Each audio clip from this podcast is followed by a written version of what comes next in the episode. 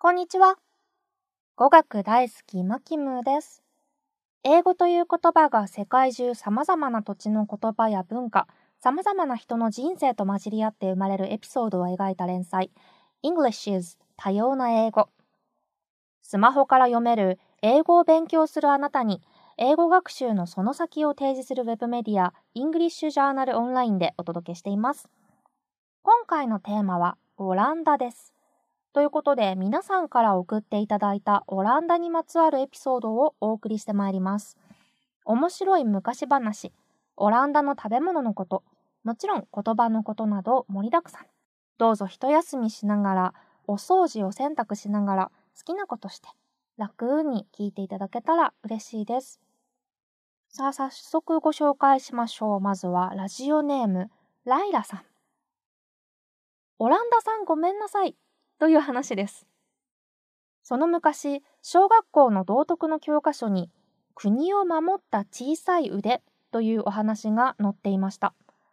小さな男の子が堤防に開いた穴を一晩中自分の腕で塞いで凍えそうになりながら一人で決壊を防ぎ、国土を洪水の危機から救ったというお話です。これを読んだ小学生の私は大変衝撃を受けました。この子すごい偉いではなく、そんな大事な堤防の決壊の危機に一晩も気づかないなんて。っていうか、穴一つでピンチに陥る国の土木施設って、そもそも子供が帰ってこないことに気づかないなんて。いくら昔のことでもあんまりじゃない？そしてそれをいい話にしちゃうのって大丈夫なの？大人として。そんなモヤモヤした憤りを感じつつ大人になったある日。これが南北戦争終結の頃のオランダ系アメリカ人作家による創作だったことを知りました。オランダそんなダメすぎる事件はなかった。そして、いい話チョイスに物申すべきなのは、アメリカと日本だった。オランダさんごめんなさい。そこからちょっと調べるだけでも、オランダという国の歴史における水との戦いの壮絶さをありありと感じました。やわな堤防は考えられない。あの、かつてのアメリカと日本でのいい話を、オランダの方はどう捉えるのか聞いてみたいです。というライラさんのエピソードでした。私も調べてみたんですけど、オランダの人ね、この穴の開いた堤防に自分の腕を突っ込んで、水をが漏れてこないように塞いで国を守ったのだ。偉い少年みたいなこの話をね、商売にしてる 人がオランダにもいるみたい。でオランダのマドローダムっていうテーマパークがあるんですけど、に、この男の子の彫刻があるんですって。で、私写真見てみたの。ちょっと水出てんの なんかちょっと何？噴水みたいになってんだよね。あの、いわゆる、うん、しょんべん小僧は、しょんべんしててちょろちょろちょろってなってますけど、この男の子の彫刻はね、堤防にふんって突っ込んでる腕のその下のとこからちょろちょろちょろちょろちょろって水が漏れてるんだよね漏れてる漏れてる。えしかもこのマドローダムっていうテーマパークがある街がね、あそこなんですよ。多分あなたもご存知だと思うんですけど、あの、オランダのね、日本語を話す人がとっても楽しい気分になる街があるでしょ？その名も、スケベ人間ですね。スケベ人間にあるマドローダムの、えー、国を守った男の子の彫刻。ちょっと漏れてるやつ。すごい見たい。すごい見たい。すごい見たいけど、なかなか今ね、日本からオランダにすっていける状況じゃないので、2020年5月ですけど、今収録してるのは。この話をオランダの人に聞いてみたい。オランダの人にもし日本語をお話にならない方だったら、英語をお話になる方だったらね、どうやってこの話を振ってみればいいんだろうって思って調べました。そしたらこの堤防の穴を塞いだ男の子のことは、英語で Dike Plugging Boy Dike Plugging Boy というらしいです。だからこの Dike Plugging Boy のこと知ってるって聞いたら、教えてくれるかもしれないね。あとは、この話、本当にいろんな人に書かれていて、いろんなバージョンがあるらしいんですけど、この男の子がどういう名前だったか、一番呼ばれてる名前としては、ハンスくん。ハンス・ブリンカーくんっていう名前だったらしいです。え、発音がわかんないね。ハンス・ブリンカーとか言うのかな？わかんないけど、ハンス・ブリンカーのこと知ってる？って聞くと、もしかしたら出てくるかもしれないですね。私、オランダ語を読み書きできないので、本当はオランダ語の名前とか、オランダ語での聞き方があるんでしょうけど、それは紹介できる力がなく、ごめんなさいね。ね、言葉の勉強って終わりがなくて、果てない世界に挑戦するみたいでとっても楽しいよね。さあ、続いて、に、えー、ラジオネームバハティさんのエピソードを紹介します。自動販売機で買えるフェーボかな？FEBO と書きます。FEBO。マリファナが注文できるコーヒーショップ。フレンチフライにはマヨネーズ。ブレーキのない自転車。え、大丈夫？ブレーキのない自転車。さらっと読んだけどびっくりした。ブレーキのない自転車。ゲイのカップルが手をつないでスキップしてたのが微笑ましかった。ということで、シンプルな産業のエピソードを送ってくださいました。バハティさん。次々と情景が浮かぶようなお話をありがとうございます。この最初に出てくる FEBO 私知らないの。だから調べてみたんですよ。そしたら、ホットスナック自動販売機なんだってね。よくコンビニのレジ横のところに、ちょっと揚げ物とか、あったかい肉まんとかね、美味しいもの食べられるコーナーがあるでしょ？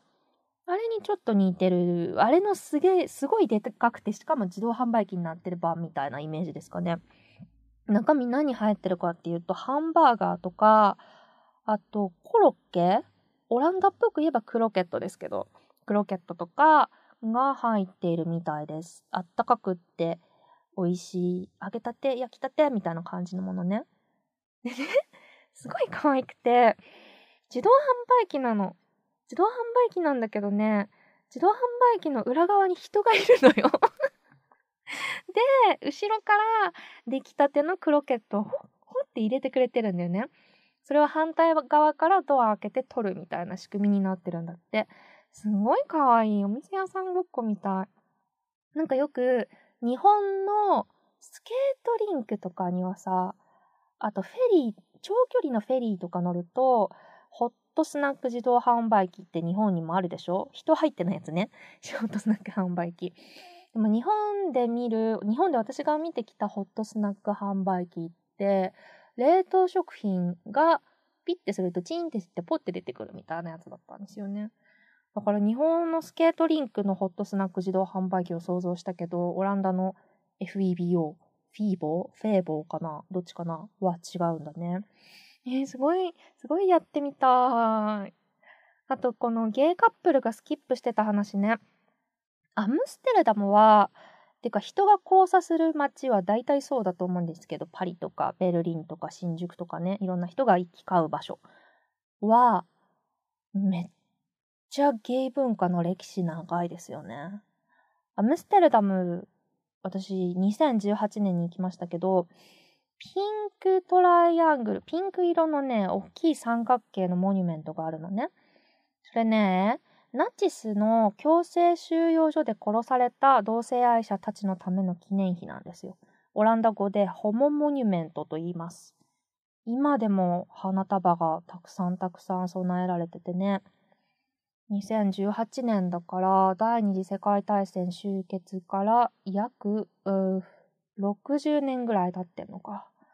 ですけど。すごかった。なんか、うん、言葉がなかったな。で、詩の文章が刻まれているんですけど、その詩の文章を書いた人がユダヤ人でゲイの詩人さんの文章だったらしいですね。とね、オランダで覚えてること、オランダのゲイバー、行ったんですよ。ゲイカフェって言った方がいいかな。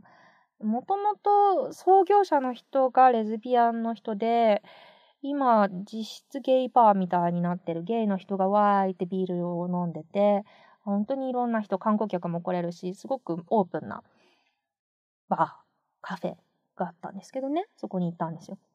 でそこ、フクロウのランプが置いてあるのね。でそれは昔、本当に昔からある老舗なんですけど、もっと同性愛者が今よりずっと迫害される時代に、同性愛者を捕まえようとする覆面警官がそういうお店にスッて入ってくることがあったらしいんですよ。で、お店やってる人はわかるんだって。だっていつものお客さんじゃないじゃん。だから、警官かもしんねえぞ。はぁ、つって、みんな気をつけなつって、暗号として、フクロウのランプをつけてたんだって。ああ、かっこいい。粋なことをするよね。そのフクロウのランプをまだ今でも持ってるっていうのも粋だなって思いました。そう、こういう本当にアムステルダムってゲイ文化の歴史が長いところなので背景知ってるといろいろ味わい深いんですよね。で歴史を教えてくれる人がアムステルダムいます。アムステルダム LGBT ツアーで英語で検索したら出てくると思います。私はね、ヘンクさん、えー、綴りが H ENK と書きますが、ヘンクさんっていう人の歴史家の人なんですけどね、のツアーに参加しました。すごい面白かった。結構屋外歩き回るので、冬とか夏だったら、あの、気温の対策をした方がいいと思うんですけど、すごい面白かった。で、そのヘンクさんが教えてくれるいろんな昔はこうだったんだよ、ここでこんなことがあったんだよって話を聞きながら、あ今はゲイカップルが手をつないでスキップできる世の中になったんだよね。本当に、本当に噛み締めました。えー、もう最後のエピソードになってしまいますけど、これ 笑っちゃう話。えーと、ラジオネームセーナさん、オランダにまつわる思い出。私にとってオランダは、なかなか長く滞在できる機会の持てない国です。仕事でドイツに行くことが多く、オランダ人にはよく会います。背がすごく高くて奥ゆかしい人が多いイメージです。また、私の仕事関係の人が飛行機のトラブルなどでアムステルダムの空港に足止めされているイメージがあります。でも私は2時間以上オランダにいられた試しがありません。いつもなぜかオランダでの乗り継ぎは猛ダッシュで行われます。一度はオランダで持ち出しが可能なチューリップの球根を買いたいのに、いつもいつも走っている。それが私にとってのオランダの思い出です。えー、オランダでいつもダッシュしてる。オランダッシュじゃん。お仕事でドイツ、いいな。オランダとドイツお隣ですよね？え、ドイツがあって、地図上で左上がオランダですよね？合ってる？合ってる？合ってるよね？左上、オランダ。オランダ、ドイツ、お隣だからさ、ドイツ、いつか、ドイツからオランダ、いつか寄れるといいですよね。え、仕事のついでに行くんだったらさ、あのー、経費で 旅費が出るしねイェイそう、えー、オランダ語とかオランダ人とかのこと、オランダのっていう形容詞として、英語では、ダッチっていう単語があるでしょ ?D-U-T CH Dutch。この言葉は、もともとドイツ語、ドイツのみたいな由来があるんだって。なんでかっていうと、英語って English だからさ、イングランドの人が話してるわけで、で、イングランドから見れば、ドイツの方向になんかあの辺人いるよね。みたいな すごいざっくりしたノリで、あのドイツら辺にいる人たちダッチダッチって呼んでたんじゃないかっていう話を僕はインターネットで見ました。あと、だからそのダッチっていう言葉が嫌だなって思う人はまた違う言い方をしたりするんでしょうけどね。まあ言葉に歴史ありだね。あとオランダ本当に、うん、このセイナさんもおっしゃってますけど、背が高い人多いですよね。オランダ背が高い女の子の友達と私行ったんですけど、その子いつも日本でえ自分のサイズの服とか、靴とか、なんか可愛いものが見つからないって言ってすごい悩んでたんですよ。でもオランダに行ったら、えー、みんな服のサイズ大きい。え、可愛いやつが私サイズであるみたいになんかすごいキャッキャしちゃって、すごい服とか靴とか買いまくってた。今回、そう、この放送、Englishes という連載のラジオ版なんですけど、English Journal Online というメディアで連載しています。その Englishes の連載のオランダの回で出てくる人も背が高い人です。かっこいいから読んでね。うんと、冬のアムステルダムしか私行ったことないから、チューリップ見れてないんですよね。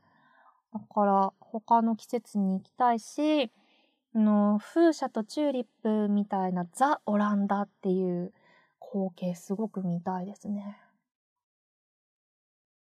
なんかオランダ面白い街が本当にいっぱいあるんだよね。あの、川がたくさん流れてて、そこに橋がちょんちょんってたくさんかかってて、可愛いお家がピュピュピュピュピュって立ってて、で、お花がふわわわってなってるみたいな、オランダのちっちゃい村の写真とか見たことがあって、私の行きたい旅先リストに入ってますね。えー、あと、私のオランダの思い出一個だけお話しします。あのね、オランダ、オランダの航空会社を使ってオランダに行ったんだと思うんですよ。で、機内でちょっとおやつの時間みたいのがあって、客室乗務員さんがおやつを配ってくださってたんですよね。でね、もうすでにオランダのおやつだったんだよね。で、わあ、なんだろうこれと思って、すごい裏返してみたりとか、あの説明書き読めないけどオランダ語で一生懸命読もうとしてみたりとか、なんだろうこれ、ちょっとひっくり返して嗅いでみたりとか、すっごい観察してたの。そしたら、客室乗務員さんがちょこちょこちょこって来たのね。で多分オランダの人だよね。初めて食べるのっておっしゃって、初めてですって言って。そしたらすごい説明してくださったの。これは、あのー、キャラメルが挟まってるワッフルだと。で、2のオランダっ子は、あの、コーヒーとかあったかい飲み物のカップの上に、蓋するみたいにこのワッフルをポッて置くんだと。そうするとワッフルが温まって、ちょっとふにゃっとなって、中のキャラメルがとろっとするから、それが最高の食べ方だよって言って、ですっていなくなったんだよね。わあ、いいこと聞いたと思って、ちょっと飛行機だから揺れるけど、一生懸命そうやってみて、で、ちょっと温まるかなと思ってちょっと待ってたんだよね。そしたらね、また乗務員さん見に来たの。温まった。温まった。あ。で、行って、ちょっとかじって。また乗務員さん来んの？